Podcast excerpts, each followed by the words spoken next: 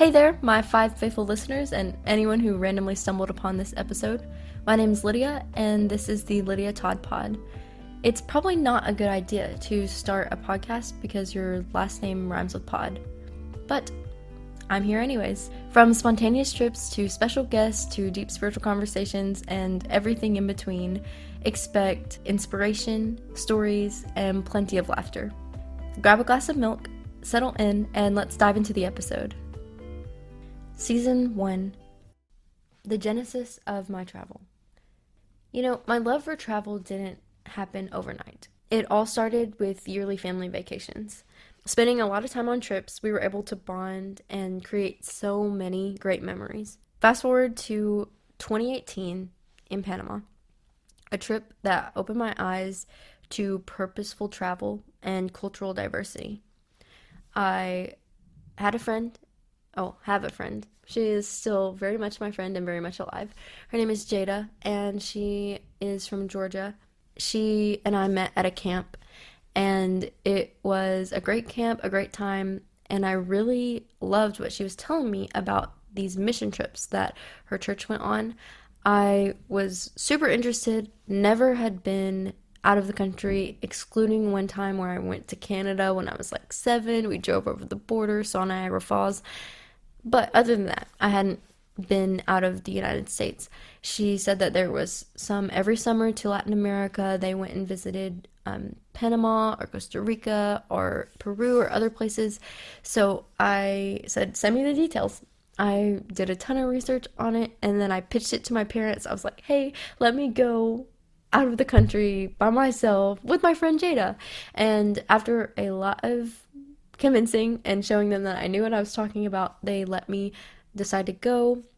2017 was when I pitched it to them. 2018 was when the mission trip took place. Jada ended up not being able to go, so she had to back out. But I didn't let my parents know and that was just so that I could still go on the trip. I never told them, I mean, I did tell them eventually, but I didn't tell them before I went on the trip that she wasn't going anymore. So I didn't know anybody on this trip. Got on a plane, flew for the first time, and it was really cool. I got to meet a lot of people in the airport. We all had matching shirts, so it was easy to find people. I was 17 at the time, so I wasn't even legally an adult. And so I had some questioning at customs because, you know, they didn't want to let a child into the country without their family, but I got through, had a wonderful time in Panama, and really fell in love with just meeting new people in a culture so different from mine. It ignited a flame in me. So, as someone who holds faith close to my heart, it is fascinating to see how my faith intertwines with my travels.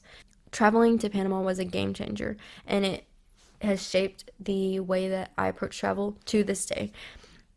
I have also been to Peru and Costa Rica, Australia, New Zealand, um, also on similar trips as the trip I took to Panama, and it helps me know that I'm not I'm not just traveling, but I am able to make a difference while I do what I love there have been moments where I have been moved, like in my heart, to relocate. I moved to London earlier this year so that I could work with the churches here and share my faith with uh, people who maybe hadn't had the opportunities to be exposed to faith like this. I have also had moments where I felt that travel deterred me from my faith where maybe vacations or trips or things like that took away my focus and my time to be able to just live a life for God. And so I felt the heart pull both ways traveling to honor Him and traveling to deny Him. That has been something that has been on my mind. Uh, how do you balance the it's okay to have fun and you know do things you enjoy and do all things in the name of the Lord. I have, I think, found a balance in my life, but that is still a struggle. And so, if you guys have any tips for that or if you have experienced similar things, comment below and let's have a conversation about it because I don't think that I've had many conversations about that aspect of a spiritual walk of people feeling that maybe travel is, you know, a blessing, a great thing, and then travel is something that takes away from their spiritual life. If you have any perspective on that, I would love to hear it. Those are just some basics of my journey with travel, my feelings about travel. I absolutely love traveling and seeing new places. If I had the opportunity to go to a new country every month, I would. My traveling has been some of my long term goals in life. First, it started with I want to go to every continent, but I'm pretty close to that goal, and I didn't want my goal to be something that I accomplish really soon and then don't have anything to look forward to.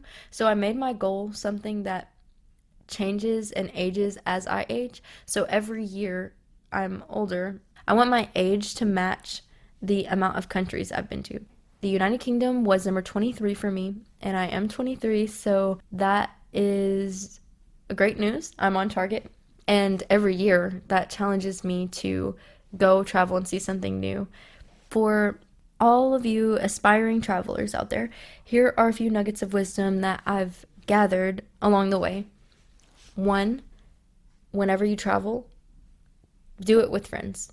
If you are traveling, unless you like traveling alone, but I think that travel is always better when you enjoy it with people who you want to make memories with.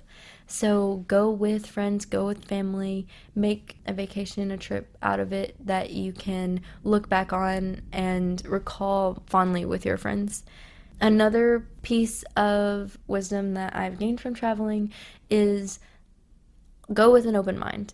If you think I might not like the culture, I might not like the food, I might not like the people or the lodging or whatever, you are probably gonna be surprised. You might be wrong, and you won't find out until you put yourself out there. Whenever I first went to Israel and Jordan, I had a lot of reservations, not in the sense of I didn't think I would enjoy it, but just that I didn't know so much about Middle Eastern culture. And after going, I loved the people. I really liked the food. That surprised me as a picky eater. There is just so much that you're going to learn while you're traveling, so go with an open mind. And a third piece of wisdom is if you want to travel, set goals and do it now. Don't wait until, oh, I'll wait until retirement to take a trip or something. You might not be able to, I don't know, uproot your whole life and move every month around the world, but make a goal to take a trip every year to a new place, a new city, or even a new country. Don't wait thinking, I'll have more money, I'll have more time, I'll have less family responsibilities because those things never go away. I think it just it just changes and stacks up and maybe even gets harder as life goes on to make time and prioritize travel. So if you have a passion for travel, then my advice is to do it now. Before we wrap up, I want to hear from you. What are your favorite travel memories or your burning questions about travel? I have a lot of episodes planned, but there's plenty of room in the schedule to address your questions and explore with you. Maybe if you have a really cool experience about travel, then we could collab. That would be really cool. And so let's connect on social media and keep this conversation going. If you have any travel tips, advice, questions, anything, or even just, hey, this is a destination you need to go and make a podcast about, I'm completely open. I would love to go wherever it is, probably. Five years ago, I had only been to two countries. Now I've been to 23. So if you're thinking this is the end for me, uh, it's too late for me to start traveling, wrong. You can travel if you want to. I hope this episode inspired you to embrace some of the beauties of travel and maybe to travel yourself. If not, if you still like to hear about other people's travels, there will be plenty coming your way. Thank you for joining me in this travel and me episode. As we wrap up this episode of the Lydia Todd Pod, I want to express my heartfelt gratitude for you spending time with me. This really challenges my belief that I only have five consistent listeners. If you have any thoughts, topics, or questions you'd like me to explore further on future episodes, please reach out on one of my socials. I hope that our conversations have brought you inspiration and joy. If you have friends or family who might be interested in our conversations, don't hesitate to share the podcast with them.